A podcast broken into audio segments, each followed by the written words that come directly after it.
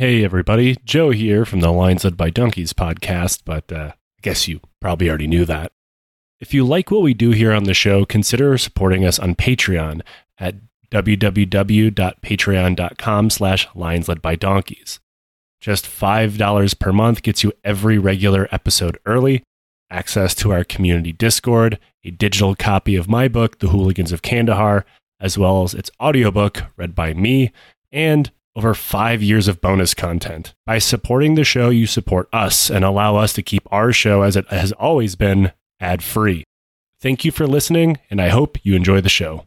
Hey, everybody. Welcome to the Lions Led by Donkeys podcast. I am jet lagged Joe, and with me is kind of similarly jet lagged Tom. Yeah, we're in different situations. You had a long haul flight, and I just had to fly four times in a single week. That sounds preferable to a 20 hour journey that I did. I am, I'm not, okay, I'm not one to get jet lagged often. Mm. Um, I'm really not. It might be because I'm getting older. Or this is impacting me so much. I am 35 now.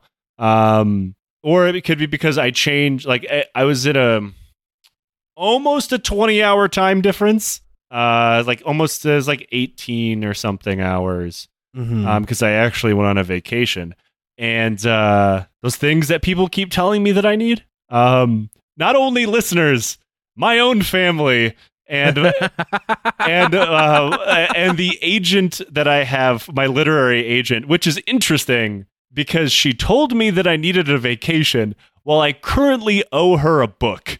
Um, so that tells you uh, how things are going.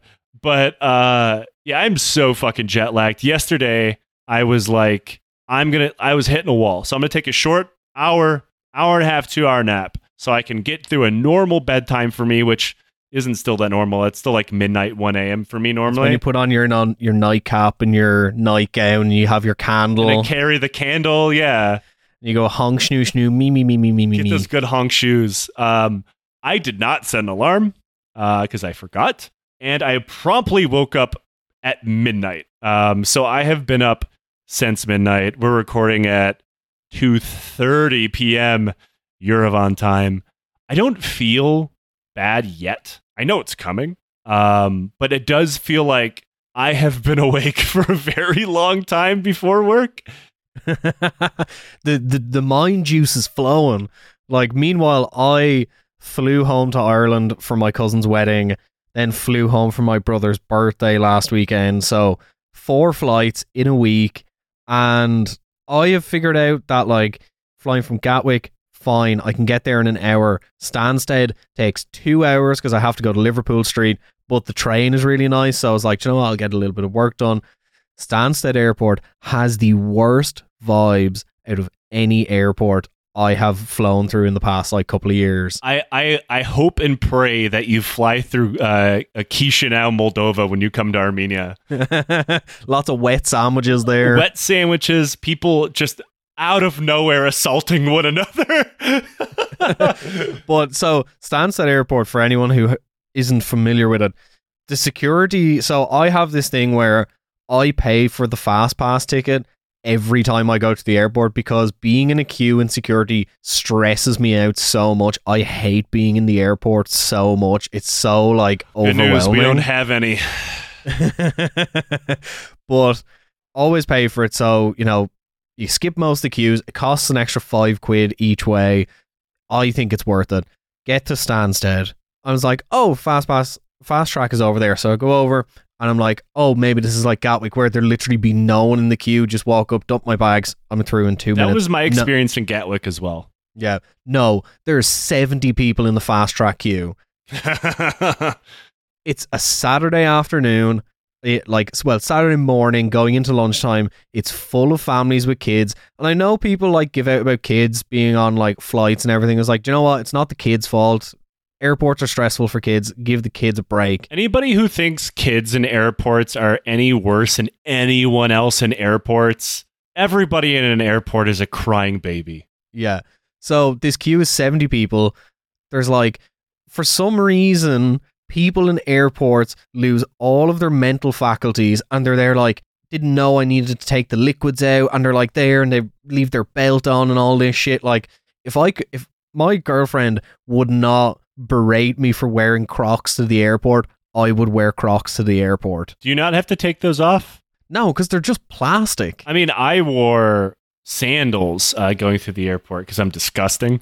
They don't make you take off your shoes here. With socks or without socks? Oh, without socks. Um, it, it was it's just simply too hot here at the moment. Um, it is almost 90 degrees. Uh, so you went dogs out on the plane? Well, the thing is, is like it, it, was my first flight was very short, and then like actually my second flight they supplied uh, everybody with socks. It was, it was quite nice. Uh, but how, how disgusting is the country you're flying out of where they give everyone complimentary socks? Qatar, we're looking at you. Um, you know, uh, you know, say what you will about that horrible slave state, wonderful airline. Uh, but uh, they don't make you take your shoes off uh, when you go through mm-hmm. security here, uh, just like they don't in a lot of European airports. But it's always like hit and miss. Like when I when I I went to Cyprus not too long ago, because uh, there's very few like really nice places you could fly nonstop from Yerevan because like we're kind of in like a travel black hole. You always need like three or four layovers to get somewhere you, you want to go. But Cyprus mm-hmm. is a direct flight uh, because you know Greece and us also have direct flights, but I've yeah, yeah. I have yet to go there other than for a layover. But like Cyprus made me take my fucking shoes off, and I was wearing sandals. I was like, like just pointing down at my sandals, like, bro, come on, don't make don't make me pitter patter across your airport floor in my bare feet. your sandals are made of Semtex. Now, if I was flying through the United States, I would not wear sandals because I know they're making me take my shit off. Yeah, but like Come on, man. It's Cyprus. We know you don't care about anything that much. You're Greeks. yeah, you're going to try and bomb MindGeek because you're an anti porn activist. Is that where they're located? I mean, it's it's a tax shelter, so it doesn't surprise me. Um, well, yeah. So you, when you get through security in Stansted, there is like a mile long duty free, and then you get to where all the food is and where you're meant to wait. I'd never been to Stansted before walk out. It's literally a circle. All the restaurants are in a ring, and there is just hundreds of people in the middle sitting down. Welcome to the restaurant dome. Literally, and the only place you can get a seat is in Wetherspoons. So I was like, okay, I'm flying Ryanair. They're not going to tell you what gate to go to until like five milliseconds before the plane's meant to take off. A plane that is always fucking late. It's a very, you know, first world problem that my flight is late, but whatever. Um, and I was just there, got Leon, which is the most dog shit fast food because it's meant to be healthy, but it's just. I've never even heard of that. It's like, oh, we butterflied a chicken breast and like barely cooked it, just like cooked it enough so it's like not going to kill you. Uh, health, health food here is shawarma. I don't know what to tell you. yeah, but like, got my food, got through, flew over, grand. On the other, on the way back went through Knock Airport. Now, Knock Airport, famous for Knock Shrine, where an apparition of the Virgin Mary appeared like decades ago. So it's a pilgrimage site now. But also, they have an airport that is so small. I have seen bus stations bigger than it. So you go in, and like before you go through security, there is like there's a restaurant upstairs where you can go and like I actually sat down, got some food, did some work for an hour. This place has a pool table and like a bar. I have to I have to ask for the listeners. Did you buy 800 cigarettes again? No, I did not. I'm planning on quitting smoking and I am trying to deplete my uh, reserves. So instead of buying cigarettes, I bought half a kilo of smoked salmon, some brown soda bread, and cheese. I'm about positive life choices on this podcast. Uh, is it? Did you truly quit smoking? If you're going with the smoked salmon, Tom. Yeah, I'm just you know I'm, I'm you know I'm boofing smoked salmon to get something. You know they actually smoke the salmon by just locking it into a cube full of Marlboro red smoke. there's just there's loads of Eastern European lorry drivers smoking L and M Reds, just locked in a room. We call this the Caucasian special, baby. but uh, yeah, so I was like, not going to buy cigarettes. I do want to quit. So, and also smoked salmon in the UK is dog shit. And this was like wild caught smoked salmon. It was, you know, half a kilo. So it was like the majority of a side. the brown bread that they have over here is kind of shit, and the cheese is kind of dog shit as well. So I was like, you know what? I'm gonna bring a little piece of home with me. Brought a, half kilo of uncut pure smoked salmon. Go- going to the bathroom on the plane in the like 15 minutes of the flight from Ireland to the UK, where the plane is actually horizontal and just like snorting lines of smoked salmon. Ugh, it's called doing a Pacific Northwest line. Uh, speaking of things that go underwater, uh, Tom, we still have a podcast to do. Um, we've had two weeks off, so we don't know what we're doing anymore. we Um, also talked for like an hour before recording. to be fair, 15 minutes of that were audio issues. Yes, true. we here on this show, we love submarines. Not the way other people do. They are, in short, a crazy weapons platform that you have to also be slightly crazy to want to be in. And when things go wrong with them, woo boy, do they go Also- wrong? Famously, uh, mid 2010s internet meme Ken Bone once called pregnant women human submarines. So, I forgot about him. Thanks for that. yeah. You know, normally I expect you to be like the young guy in the group and inflict some weird TikTok and Nate and I, not for you to inflict our weird internet histories back onto ourselves. But see, this is, you know, I, I was exposed to the internet at way too young an age. And the way that I store information is, you know, stuff like birthdays, what I had for breakfast this morning. Doesn't matter. Ken Bone, I can tell you exactly how spherical his head is. He looks like a substitute English teacher. Um, uh, that, that's a good thing or a bad thing, but he looks like it. Now, submarines, the the machine one, uh, at least once upon a time, we were at the forefront of crazy naval weapon design. Uh, from their very concept at the beginning, they reminded me a lot of like a war machine that a child or something would draw on a trapper keeper. Uh, and like development over the wait, was I the only person who ever drew weapons on their in their folder at school? Yeah. I drew like weird tanks and shit, none of which would ever feasibly function. You're going up to your CEO when you were deployed said, Look at this tank I drew. Can we make this? Fuck you, I was in grade school. you're you're stealing uh, Francis's bit of being obsessed with technicals, but except you were six. yeah. Um Actually, I do, do you know what I drew on my notebooks? Armalite rifles. No, I take offense to that. I- I made up my own Mortal Kombat characters. Oh, I 100% did that. Yeah, so I was like, oh, what if, you know, Sub Zero was made of metal? Or like, what if Scorpion, I don't know. Wouldn't he just be a refrigerator? Fuck you. I'm not even proud of that one. I'm just happy seeing your face get disappointed in me. Oh, this show is already off the rails. And I we were I thought we were going to do a different episode today, so I have a very special drop that is being saved for a different episode that says RIP blank blank. So uh y- y- just wait for that D- episode. Don't ruin it. They have to deal with that when the time comes. Um, now, development of submarines over the years uh, have like really hardly strayed from what they've always kind of looked like. It's a metal tube with miserable people crammed inside. Of course, my favorite of these is the CSS Hunley, the Confederate submarine that never once killed a single Union man, but continued to murder every single crew that ever stepped inside of it. After that is probably the wild Japanese I 400, the last and most successful of the submarine aircraft carrier concept.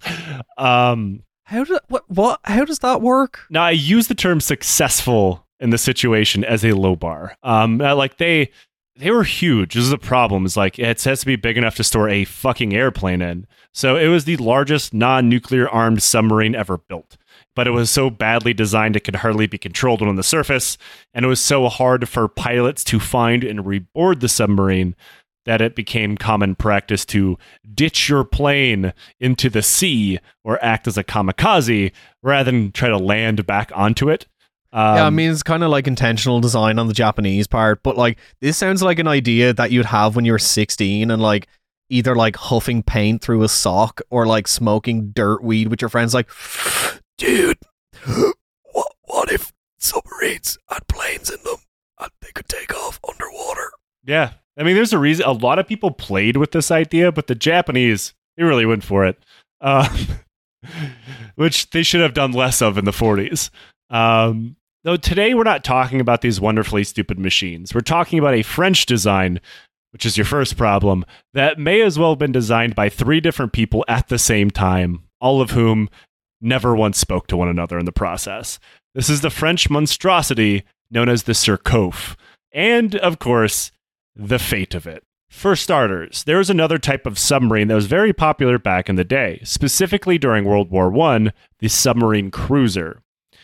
These are one of those we've talked about this before, an evolutionary dead end in the world of military uh, like design. Um, and it was eventually abandoned. They were effectively what would happen if a submarine and a surface cruiser, that being, you know, a cruiser with turrets and things like that, uh, fucked and had a really stupid baby. They would be a submarine that could dive under the water, but be armed with a cruiser's turret and cannons. These were born by the German Empire during World War I to act as like commerce raiders and were so successful at the time that pretty much every naval power in the world began toying with them in one way or another. However, after World War I, most nations dumped the idea of this cruiser submarine for a few different reasons. They were expensive, and after blowing up Europe with the weight of a generation of young men's blood, most people were cutting the budgets of the military, not investing more into it. And technology uh, for surface ships like regular cruisers, aircraft carriers, and not to mention technology for just regular submarines, were getting much better. So you didn't need this weird Frankenstein thing in the ocean because it's Yeah. like it's like one of those kinds of like the jack of all trades, master of nothing. Except Yeah. being the jack of this trade meant you still sucked at both of them. Yeah, like I can imagine the French. Well, like we're glossing over the one problem with that. Like this was designed by French people. You know, the French people gave us, you know, Brigitte Bardot. They gave us, you know, crepes. They gave us, you know, Serge Gainsbourg. Really cool stuff. But like, I can imagine them in the design stage. They're there with like, oh, how will we make this submarine? It, it is a cylindrical shape that will go under the water. Let us get a baguette to model it out. We will hollow out the baguette and put little men inside. It will look like a, a, a big baguette. We will have sticks of camembert and brie to uh, symbolize the turrets. Uh, nothing can go wrong. I would like to think that they came up with this idea because someone dumped their grocery, like their stereotypical grocery bag as they unicycled back from the supermarket. And uh, like a single baguette fell into a puddle, and he was like, Mother of God, I have an idea.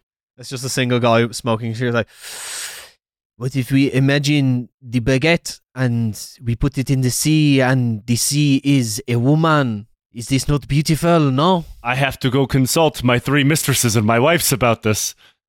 my mistress she likes this idea she says i am a, a new guide de bord I, it is a truly uh, exceptional idea Now that we've lost all of our French listeners, now the one country who decided to ignore this dumping of the cruiser submarine idea was France, who continued to develop submarines with a very specific goal of making them commerce raiders, just like the German Empire had during World War One. i mean like france has a big uh, problem with giving stuff up like you know institutional racism against algerians submarines They can't give up parts of their culture, Tom. submarines smoking infidelity and hating algerians all very french things My grandfather has logged into the podcast. we say this as Niger and Mali are likely about to go to war over like some French shit. There was an added bonus of a treaty loophole working in France's favor as they developed this thing. Now, everybody involved, uh, most of the Western powers, have signed the Washington Naval Treaty that most of these countries signed after World War I. It restricted the displacement of the guns and size of the ship that they happen to be building, virtually every kind of naval vessel other than submarines. So, unable to build massive cruisers like everybody wanted to, France decided nobody said we can't put a cruiser on top of a submarine. I love just massive military infrastructure being built based around a fucking loophole. That's right, baby. France got to work building a cartoonishly large submarine cruiser. It was armed with a twin gun turret, each of them being 203 millimeters, which were the same. They're the same guns a heavy cruiser would carry, and they're gonna just put boop right on top of a submarine. Is this shit going to be operated by fucking Asterix and Obelix? Like, what the fuck? This is the most French shit ever. It's like, it doesn't matter, it'll work. Weirdly enough, um, it also carried a seaplane at the back of it because these guns were so fucking massive and without the stability of a cruiser, they would require a seaplane to help them aim. This is just like, only the French could build this shit. Like, this is like we don't need to build this stuff anymore and this is emblematic of you know a post-colonial country trying to figure out what the fuck do we do after we have raided half the world and our entire economy is based on implementing a fiat currency in fucking Central Africa. So we have like all this Hey, money hey, they coming. also control Southeast Asia still. This is still Yeah, like World War true. II has not happened yet. but it's like there is like there is no need for France of all countries to build this. Oh, it gets dumber. Um, now they were worried that the seaplane wouldn't do such a good job, so they originally came up with an idea for like a telescoping platform to come from the top of the sub for that would raise 50 feet in the air uh, with a a guy would be sitting on top of it to help again this is a submarine on the surface armed with these heavy cruiser cannons and then a guy effectively on a flagpole helping them guide it in and the only thing that stopped them from actually implementing the giant telescoping guy pole was like he's probably going to fall off we probably shouldn't do that uh, so they didn't they wanted to build like a Napoleonic crow's nest on a fucking submarine. Yes. Um, and remember, this is a fucking submarine. But, Like, it's of course also a cruiser. Uh, but so it'd still carry torpedoes, right? The torpedoes could not be fired while the sub was underwater. I have so many questions, none of which I feel I want answered. Like, you know full well that like if they had that telescopic crow's nest, some like, you know, I don't know, private first class would be up there jerking it like most of the time. I mean, that goes without saying. My my favorite part of the the possible giant guy on a pole design is when the cruiser's cannons fired, he'd just get like flung off of it by the recoil. Yeah, like how how how exactly were the guns aimed by the seaplane? This is something that like they like they would like spot for it like uh they would tell them how how to bring the cannons back on target oh okay. but we'll, we'll I- get into more of as to why there's more problems at hand rather than using a seaplane for aiming It's like I Um, thought I thought it was like oh they used like the turning force of the plane to act like you know like a rudder on it. Instead, they're playing battleship. Pretty much, yeah. It's more of a battleship situation. Um, now, construction of the Surcouf began in 1927, and it was commissioned in May of 1935. Now, this is a long time for ship development back then, and the reason for that is it kept being extended uh, because went into uh, kind of like a, a Pentagon Wars type of developmental hell. People kept adding things, taking them away, and arguing over why those things had been added or taken away, leading to them being put back and then going through the same cycle for years at a time. Just sitting with, submitting a document with my changes for the submarine, and just like one of the headings is a le section sexuelle. Now, when complete, the Surcouf, which was named for a f- infamous French pirate, which admittedly is the coolest thing about the Yeah, submarine, that's pretty. That's pretty cool. was the largest submarine in the world. It was 3,404 tons, 350 feet long, and a range of 10,000 nautical miles, and would be crewed by 120 men. You really don't want to try and build anything that starts with the biggest blank in the world because there is such a high chance you're fucked. especially in the 20s. Now, after Yeah. commissioning, the sub was first sent to Brest, which was a French sub base with access to the Atlantic, and things were, let's say, they were revealed that uh, everything was riddled with problems. The ship was huge, and its cannons made it top heavy as fuck. So it, that meant when it, it got into rough seas, it would just get the shit rocked out of it. It- like even in like the concept of rough seas, obviously like big swells, whatever. But even in like half of what a normal sailor would consider rough seas was enough to like paralyze the Surcouf. It rolled and pitched so violently that it could only fire its guns, at least accurately, if they were timed perfectly to fire in between waves hitting the sub.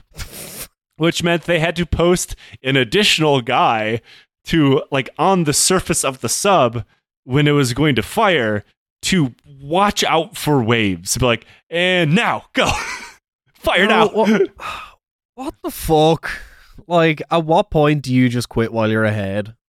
And if the seas were too rough, which pretty much means any kind of chop at all, they could not fire the cannons over the sides of the sub for fear that the sub would just start barrel rolling over and over and over again, like something out of a fucking Acme cartoon. It's like that video. Like, so many people sent me this video because I have a brand, and it's a dude like in a canoe holding a pint of Guinness that like yes. I've goes- also seen that. rolls the canoe completely over without like spilling much of the Guinness. It's like that, but if the canoe rolls over, the Guinness gets spilled. But instead of Guinness spilling, 120 Frenchmen die. um, now, it was hypothetically a fast ship with uh, it was powered by diesel engines, but the engines Hmm. themselves constantly broke down, and it had this weird design flaw that would occasionally just flood the inside of the sub with unburnt diesel fumes. Oh, eh, the turret, right? The the cornerstone of the cruiser submarine it had a pretty big problem. It wasn't watertight, which is, you know, a problem when you're a submarine. So every time they submerge, it just sprayed water into the sub. This is very emblematic of the difference between Central European design and functional design in the Soviet Union. In that stuff in the Soviet Union, it was simple, kind of worked, but it worked in all conditions. I will say this is not a fair comparison make when you're talking about Soviet submarines. Oh, no, I'm not talking about, like, Soviet submarines, you're we now we now go live to the bottom of the Atlantic Ocean for a comment. but I I mean like, you know, you think about this like things that have to be used at this scale need to be simplistic, functional, and, you know, resistant to failure. Well, I mean, also, like, this is just a fucking awful design. Like, there's no reason that this should have made it beyond A, the design stage, and B, Yeah. testing. This this just goes to prove my point that I've said pretty consistently is that ma- like humankind does not need to go that deep under the water. And they certainly don't need a turret on top of it. Now, that's coming from me, a, a proponent of putting turrets on everything. Baby, turret. Pickup truck, turret. Stray dog, give it a turret. Submarines, no. no turrets. Joe draws the line at turning everything into a Gundam or a technical at submarines. Yes, yes. The, the French should have built a Gundam in 1927. That's my that's my take. A French Gundam is a terrible idea. Oh, I have some bad news for you. It exists. What? There's a French Gundam? So let me introduce you to my personal favorite Gundam series because of how stupid it is. G Gundam. Now, G Gundam, quite possibly the most racist Gundam series ever created. what does the G stand for? Gendarmerie. it, it was like this Gundam International tournament where every country would be represented by a Gundam, which included Mexico Gundam, which wore a oh sombrero, I swear to God, and Gundam Rose, which was France. Um, yeah. I am currently typing in Mexican Gundam. there was Neo Japan, Neo America, Neo Russia, Neo France, Neo everything. Um, Joe, do you know what the actual name of the Mexican Gundam is? no. GF 13049NM Tequila Gundam. See, France got off easy on this, so they just called it Gundam Rose, which is bullshit. It's piloted by Georges de Sand, and he has quite possibly the most anime hair ever created. I mean, to be fair, the Gundam kind of has that Napoleon drip. I'm not gonna lie, it's kind of cool. It would be cooler if the Gundam had his hand fused to the inside of a petticoat the entire time, so you only had to fight one handed. But yeah, so there was in fact a French Gundam. Now, uh, also the Surcouf ha- uh, took several minutes longer to actually surface than an, a normal submarine, which is a problem because it- remember it could only use any of its weapons while it's surfaced. It also lacks any kind of radar whatsoever. Um, so it could be surfacing directly into a shitstorm and had no idea. So France falls in 1940. Spoiler alert, in case nobody knew how World War II started. Now, the Surcouf took no part in the Battle of France. Um, at the time, many elements of the French military were pretty much split down the middle. Some ran and stayed with the Allied side of the war effort, uh, forming the core of the Free French Forces. Others Yeah. did not. Some said, well, looks like we have a way out of this war and just went home. Others turned to the Nazi puppet government of France, known as Vichy France. Vichy generals doing donuts outside of the French Riviera in the Surcouf, It would just roll over and catch on fire. ripping shitties. if you tried to rip shitties in the y- it would be a suicidal effort. It cannot, in half. it cannot turn that sharply. That actually could have been a decent defense strategy of you know the southern coast of France. You know, you're just like the turning circle is so wide that it's just like swinging a fly swatter like around in a circle. They'll never see it coming. now, this is further complicated by the French former English allies really not wanting the new uh, Vichy France military to have a navy, and Vichy France desperately trying to cling on to what navy it previously had. The Surcouf found itself directly in the middle of all of this because it was at port in England at Davenport. Uh, Devonport? Is it Devonport or Davenport? I don't know. Devonport. I'm going to go Devonport. Um, Get out to Devon. when uh, France surrendered. However, preparations had already been done inside the sub to tr- try to stop any British attempt to steal it. Its torpedoes had been disarmed, and all of its hatches, minus one, were locked. At the one unlocked hatch, the submarine's captain, Paul Martin, had posted two armed guards. Martin's orders were not to start shooting should the British come over to the ship or whatever, but rather the second they saw the Brits coming, he was to sink the sub. Uh, Mhm. Like, yeah, the the the watchman would be like, "The British are coming! The British are coming!" and then they would sc- uh, scupper the sub in in the channel. Mhm. Now, it's because they had standing orders to not surrender their sub. It wasn't because they were necessarily loyal to the Vichy French. It's kind of foggy here. Um, it seems that loyalty within the sub were cut down the middle, not so much that they were fascists or anything, Mhm. but because the, it was kind of their government, so they weren't really sure which government to listen to. Mhm. But on July 3rd, 1940, Martin got orders from the Vichy French government to sink the sub. And as Martin prepared the men for, their, for this duty, it turned out the British had plans of their own. That same day, they enacted their plan to seize all the French ships from British ports, with each of them suddenly facing a boarding party of armed Marines. Though weirdly, only some of them actually carried guns, mainly their officers, who had pistols because the British figured that the regular French sailor harbored no loyalties to the Vichy government and expected little, if any, resistance. So the majority of the boarding parties were armed with wooden clubs. Lo- I love when we encounter soldiers armed with clubs. But before we go ahead, I want to bring it back to Gundam because I've found two very interesting things. One, there is a class of Gundam called the Irish class Gundam I withhold comment. that appears in uh, the, the, the, Mobile Suit Zeta Gundam. But even better, there is a main protagonist in uh, in one of the Gundam series called uh, Char uh, Aznable, na- who's inspired by Armenian French singer and songwriter Charles Anz- Aznavour. So, you know, Irish and Armenians officially in the Gundam universe. Charles Aznavour is uh, legitimately one of the f- most famous French singers of all time. Uh, they they recently put him in the French pantheon. Yeah, there you go. You know, we're we're bringing it back. Yeah, so you know, I wonder if there is a Gundam inspired by the Surcouf. It, it is. Uh, I don't want to spoil the ending yet. Oh, God. Does it turn into a Gundam? So it's a transformer. Yay! So, uh, 60 mostly clubbed armed Marines uh, and fellow submariners from the British ship the the Thames approached the Surcouf, telling the French to surrender, and they barged their way on board.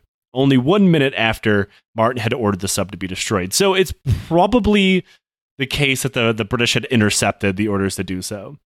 The British ordered all the French into one room, and most of them listened, though some resisted in the same way as an upset toddler by laying on the ground and refusing to move and going limp, for forcing the British to have to drag them along. The French crew was so compliant that when one British officer dropped his pistol on the ground, a French sailor helpfully bent down, picked it back up, and handed it to him. Eh, polite. Though eventually, a small faction of the crew decided that they needed to keep destroying the sub, as those were their last standing orders. And one of them lunged for the electrical panel, only to have a Brit, uh, British Marine slam him in the face with a club and tell him to cut it out. He was trying to do a Frank Grimes on it. that Grimesy, always going for the electrical panel. this was enough for the Brits to order all of the French officers off the sub to make sure they didn't try to order anyone else to do something stupid. All but one of them listened, and the lone officer scampered off into his room and refused to leave.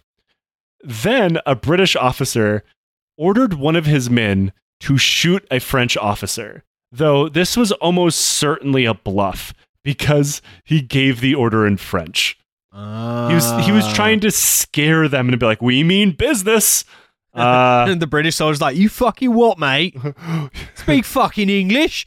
You think I gotta fucking understand that baguette muncher?" oh, oi, mate, you have a license for that submarine. Um, now the problem is the French officers, again, so, so so compliant, and the British thought there's not going to be any problems. They hadn't even been disarmed, so they're all still carrying pistols on their hips, and now they're like, "Oh God, they're going to kill us." So, one of the French officers, worried they are all about to be executed, drew his own sidearm and shot the commanding British Marine in the neck. He starts doing like John Woo, Max Payne moves. He's doing bullet time, you know. He's like John Wick. He's like sliding along the ground shooting people. Yeah, the problem was when the Marines hit the French dog first. Now, this led to a Uh. confused, panicked firefight in a single cramped room of the sub, with all of the officers only a few inches from one another as they panicked blasted their pistols in the air at point blank range. like firing a gun inside a submarine does not seem like a good idea. I, I would like to think it just like an Acme cartoon, it just bounces around in circles, like going through their hats. uh, now, the French officers won their Sun gun battle. Three Brits were killed and one Frenchman. The sub second command, Emile Crescent, who uh, like had nothing to do with the shooting other than he happened to be in the room. Like it, it seems like only two of the Frenchmen opened fire. The the original guy and the crew's doctor. now, Emile Crescent told the man the man who started the shooting, quote, I believe you were very wrong to have done that. Which like you fucking slay. You think he's right to fucking shoot inside a submarine? You fucking cunt. well, thank you very much, Monsieur Emile, for that cutting wit. Why the fuck you shooting inside a fucking pub and queen? Now, weirdly, like the the officers controlled like one room of the sub, the Frenchmen, and like the Brits controlled the rest of it. So they had this like weird Mexican standoff for a few minutes, and that's when the French realized how badly they had fucked up. The French officers surrendered to the rest of the boarding party, and somewhat surprisingly, the Brits took this rather well. The man who started the shooting was released back to France quickly afterwards. Yep. And now the Surcouf was solidly in the control of the British. The British originally just wanted to trash the goddamn thing. A study that they conducted on the sub showed it to be wildly unsafe and completely useless in modern combat operations, probably due to the fact it was a submarine that could barely submerge and a cruiser that could barely fire its guns. However, Charles de Gaulle, leader of the Free French movement, oh, demanded the sub remain in use in the Free French forces as it was a symbol of, quote, French greatness, as it was the largest sub in the world. Oh, fuck off. Charles de Gaulle. Fucking sick of you and your shit airport. Apparently, French greatness means something very flashy but entirely useless. I mean, that's accurate. Yeah. However, the Brits were facing a manpower shortage because they they were like, okay, we have to keep de Gaulle happy, right? So like we'll keep the sub in the service. But they were facing a manpower shortage. After they seized the sub, they allowed anybody who did not want to remain serving in the Navy to just go back to France. And about most of the crew said like, yeah, the Navy fucking sucks. I'm gonna go back home. Um, it's not like they were like, no, we want to go serve the Vichy French. They're like, we'd rather not serve anybody, please, thank you. Bye. They're going to go back and start French grunt style. now, this uh, also included the commander, Martin. So the sub found itself without a commander and were over 100 men short. So they ordered the new commander, Pierre Ortoli, to staff the sub with other members of the Free French Navy who were already in England. Small problem neither Ortoli nor virtually any of the men recruited to join the crew of the Surcouf were submariners. They had no is- training on subs. What they certainly did not have training on the Surcouf, which was a nightmare of a sub to, to try to function. Right? Yeah, it's like, you know, learning to drive, you know, a car that's a, like an automatic. It has, you know, a nice 0 to 60 comfortable seats. And then, like, trying to drive a Suzuki Jimny with, like, three wheels and no gear stick. And if you brake incorrectly, it catches on fire and explodes. Yeah, so like a Suzuki Jimny. In November of 1940, this captain and his new crew went to train for the first time off the coast of Scotland. It turned out sitting around for eight months was really bad for the submarine, and uh, on the job training with a whole bunch of random sailors uh, on a sub that virtually nobody knew how to use, let alone a complicated one like the Surcouf, was not a good policy to have. After less than two weeks, the Royal Navy ordered them to go back to port for fear they'd accidentally kill themselves because they kept running into other ships constantly. This only reinforced what Royal Navy Vice Admiral Max Horton thought. This thing is useless and we shouldn't be using it. But he was given orders by Churchill to make de Gaulle happy and to find a job for this goddamn submarine. So the sub was sent to Canada to escort supply convoys. Though the sub required multiple repairs, both because the crew had no idea how to maintain it, and also because even the best case scenario, the sub was terribly unreliable and a hard to use pile of garbage. Then, Ortoli broke the barrier between incompetence and being an asshole by refusing to allow his crew to leave the sub while at port for any reason. For, for months, they remained on what had effectively become a floating prison.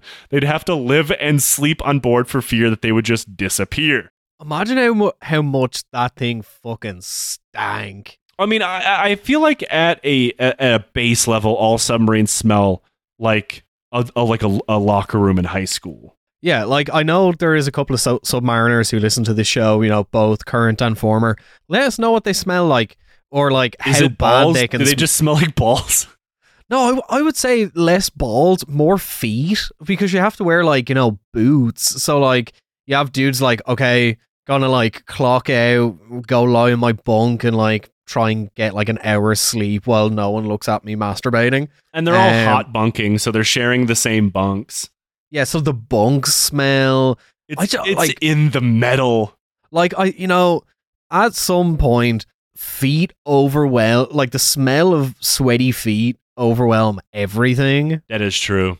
Yeah. It probably just smells like like an untreated foot went in there and exploded. Yeah, like ima- like think about when you, you know, were deployed, hot sweaty tent, aside from like the smell of taint, did it just smell like feet? Mostly, yeah. There you go. Um, Feet rule everything around me.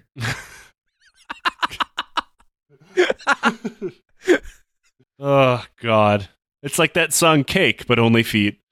Feet rule everything around me. Toes get the money. Dollar dollar bills, y'all. Oh, I hate it. I'm leaving that screaming. My neighbors are gonna think I'm being murdered, and they're gonna be like, "Finally." Now, being trapped on the sub, despite being horrifically depressing and demoralizing for the crew, began a rumor within the Royal Navy. The crew of the Surcouf were all free death row prisoners. Or the more common rumor was that the men all harbored Vichy loyalties and were so dangerous they shouldn't be allowed on land, or they'd desert and turn to spies. so it's like Wagner submarine.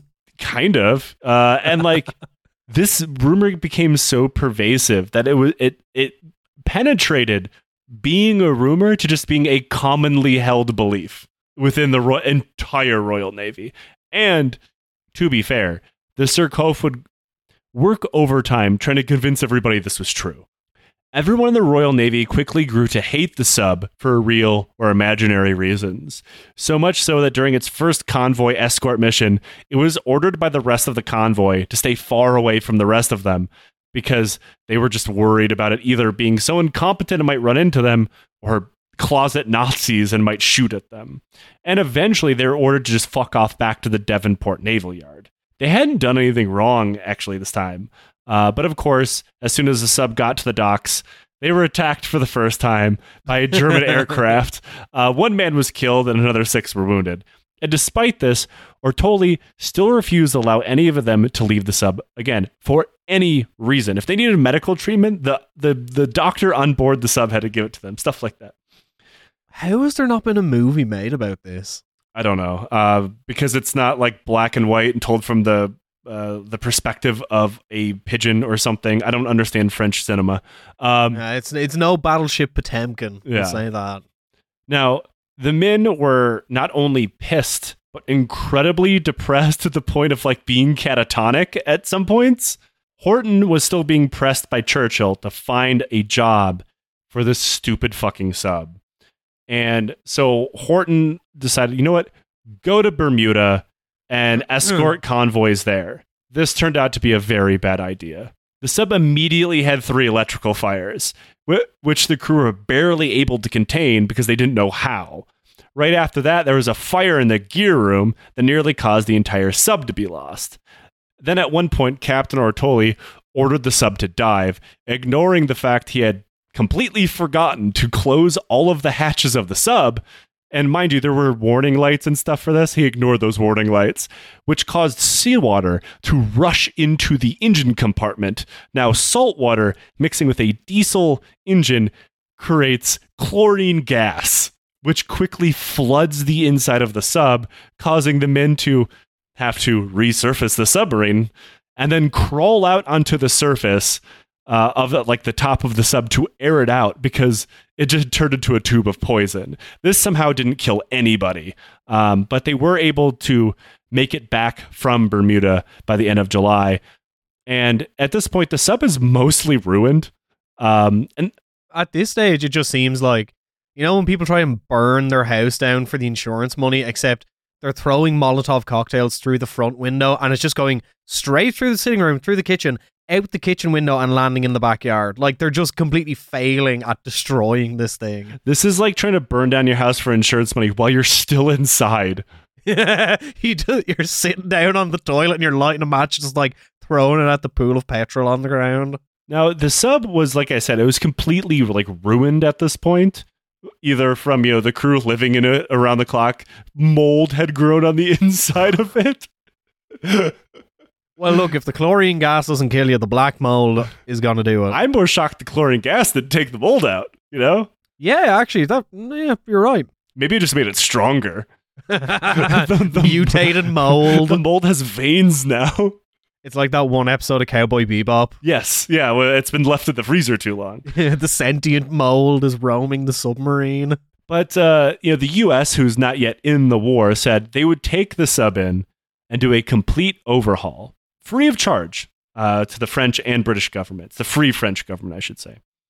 As soon as the Americans took the sub in for repairs, they learned that the whole thing had been such a rickety shitbox held together with mostly duct tape and depressed Frenchmen that it would cost more to fix than its entire original construction. The US, cost fallacy. The U.S. did it. It took three months. Uh, Ortoli was fired and replaced with a new captain named Blaison. And uh, it turned out he was actually worse at his job than Ortoli was. Imagine being the engineers working on those repairs. Like it just like you'd feel like, you know, when you I'd say you definitely felt it in the army and I felt it in jobs that I've done where you're like given something to do that you know is bullshit and not going to work, and it's just like a complete, you know, um, uh, exercise in futility. And it's like this thing is going to break apart as soon as it touches water again. Why am I welding panels on it? There's a like a, a U.S. subcontractor at the at the dockyards is like wrenching out a, a burnt chlorine gas mold infested piece of the engine. Like they have a whole goddamn mine crammed up in here. So the nothing but cigarette butts and baguettes holding this thing together. Fucking Frank Sobotka is going on like there's fucking mold throughout it. You know why are we putting it back in the water? now, Blaison was a bit of an idiot. Now, okay, some of this is not his fault. After the sub's repairs were completed, the sub was sent to Canada, and on its way, the Surcouf fired her guns for the first time in anger. Small problem, though. It shouldn't have. Um, Blaison had ordered the sub to open fire on a Norwegian oil tanker. Norway at the time was neutral. The ship, having no idea what was going on, radioed back that they were under attack by a ship carrying a French flag. Thankfully for the Norwegian ship, however, the Surcouf's deck guns were so wildly inaccurate they couldn't actually hit anything, even if they wanted to. now there was there was a process because like people did attack neutral ships frequently during World War II, but there was a process for identifying and warding those neutral ships before you Yeah. did so. Blaison had no idea about any of those, nor had anybody figured it was important to tell him about those before putting him in command. Now, remember, Bla- uh, the Surcouf at this stage has like the same, you know, shooting accuracy as John Hinckley. Uh, it's like a floating uh, like s- stormtrooper from Star Wars. Well, look, look. At least John Hinckley hit Ronald Reagan. Yeah, the know? Is never going to hit anything. it's zero and one with John Hinckley. Yeah. The, Z- the is zero and one in life. Uh, now, remember, people in the Royal Navy already thought the sub was full of secret Nazis. Now that it was shooting at neutral ships in Canadian waters while flying a French flag, people only became more suspicious. This might be the first time and only time the defense of I'm not a Nazi, I just suck at my job would have worked splendidly. I just like the music. You know, I, I like the iconography. That's why I'm wearing this full SS uniform. You have to separate the art from the artist, even if the art itself sucks. Then the Free French Navy invaded some islands off the coast of Canada. Now, they shouldn't have done this either. The two islands, St. Pierre and, and Miquelon, were at the mouth of the St. Lawrence River. They were French territories. However, with the fall of France and the rise of the Vichy puppet government, these territories would swear allegiance to either the Free French or the Vichy governments. All of the French colonies did this. These two islands had chosen the Vichy side. Now, the Canadian government originally wanted to invade the islands as well because they were just so goddamn close to Canada. However, they eventually decided against it because they were also very close to the United States, and Canadian government was worried about pissing off the Americans who were not in the war. The US had previously objected to any military operation to retake the islands because it would have brought the war right to the doorstep. So the Canadians were like, it's they're not really hurting anything, you know, just leave them. So a free French force made up the Surcouf and three other ships left Halifax, telling the Royal Navy that they were simply going on a training mission. They then landed 230 men on the islands and took them over in 20 minutes.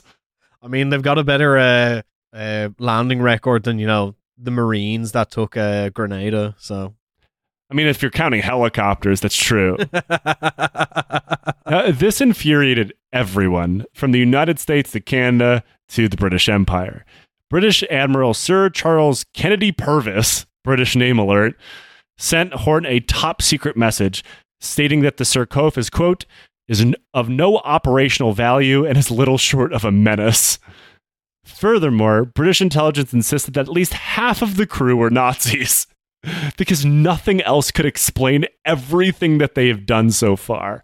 The only person in the Allied forces who seemed to not believe this was Charles de Gaulle, who continued to insist on the usage of the ship to further the French cause and free French prestige. this, like, this is just like pure bath salts behavior. Like, Like I am calling for a double-blind study of what happens to a submarine crew on bath salts. Just load them up full of PCP, lock the hatches, and let them sit underwater for a little while. Do you know what? It'd probably go better than it did on this one. Uh, it couldn't do much worse. So the Brits sighed and said, "Fuck it, we'll send you to Tahiti to protect uh, to protect Tahiti from any possible Japanese invasion." They thought that okay, maybe the crew really are half Nazis. At least they wouldn't have to fight the Germans anymore, so maybe they would follow orders for once. The ship departed Bermuda and route to Tahiti on February 12th, 1942. Though the damn thing had broken again and only when the submarine's engines and propellers were working, forcing it to go the whole way on the surface at a snail's pace. And then it vanished without a word. It became a Gundam. it, it turned it, it transformed into the Gundam Rose. It had no distress message, no warnings, nothing. People immediately assumed it turned traitor, but in reality, something probably much dumber happened. The prevailing idea is that the Surcouf simply ran into a U.S. freighter and sank. Uh, so the U.S. Thompson Lykes, uh, on the night of February 18th, 1942, uh, reported that they had run into something partially submerged and were greeted by an explosion.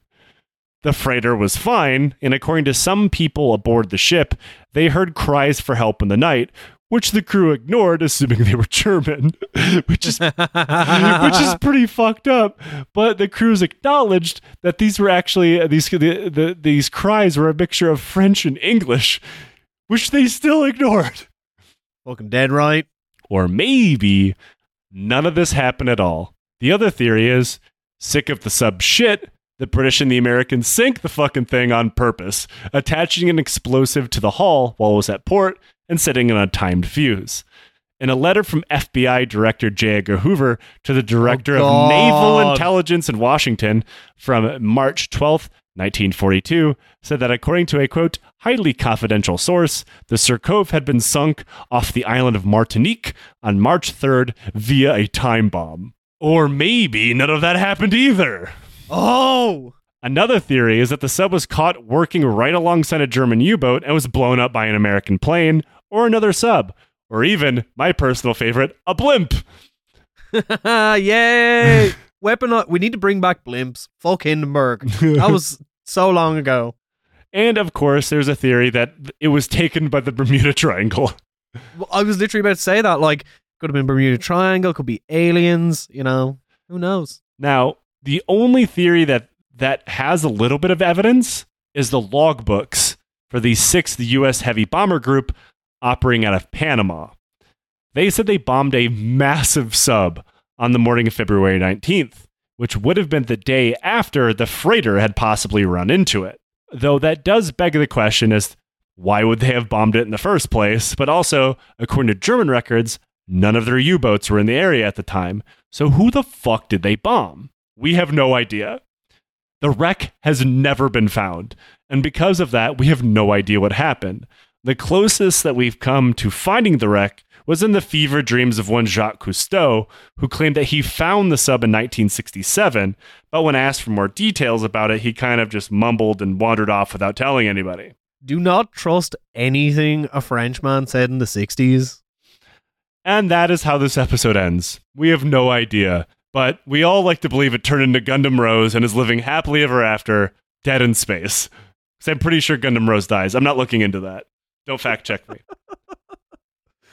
Oh, God. Like, you just gotta. No country that produced Albert Camus could produce, you know, a submarine or any sort of military artifact that embodied, you know, the myth of Sisyphus, you know? Well, I mean, the U.S. is doing its best with the Osprey. Yeah. Oh, did you see that they flew Ospreys over the Aviva Stadium in Ireland because fucking That, that was a Notre. Dame. That was a threat. Yeah.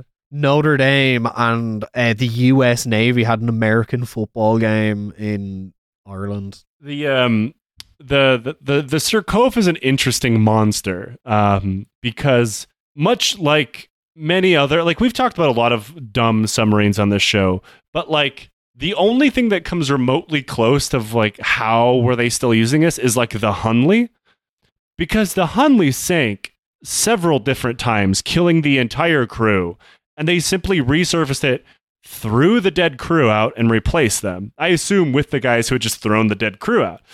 And like th- there was many times along the way they can be like, guys, maybe we shouldn't. You Yeah, know, it's like an it's like a mid '80s Lada still being used as a taxi in Bucharest that still goes like 140 kilometers an hour through the city. fuck yeah, bro.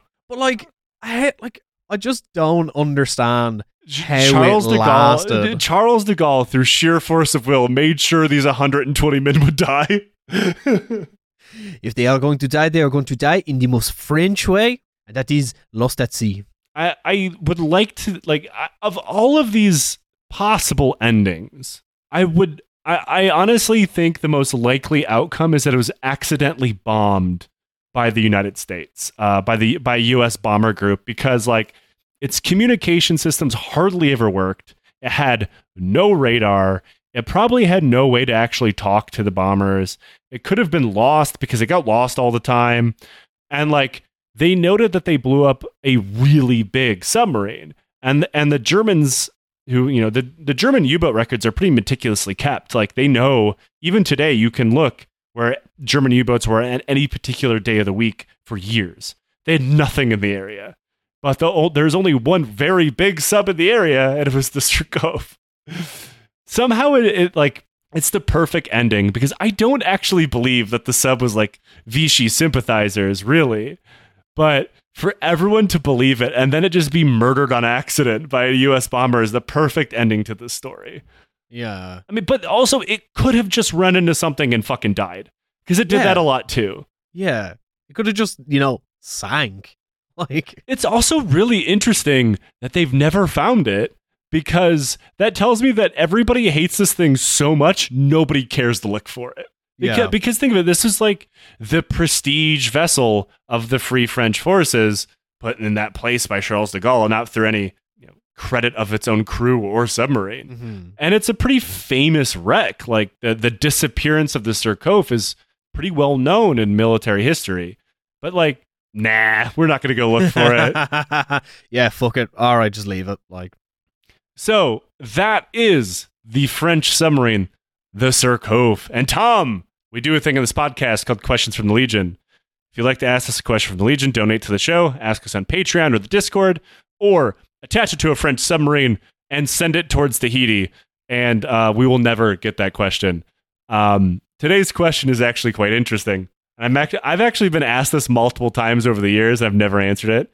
What does your family think about your career choice?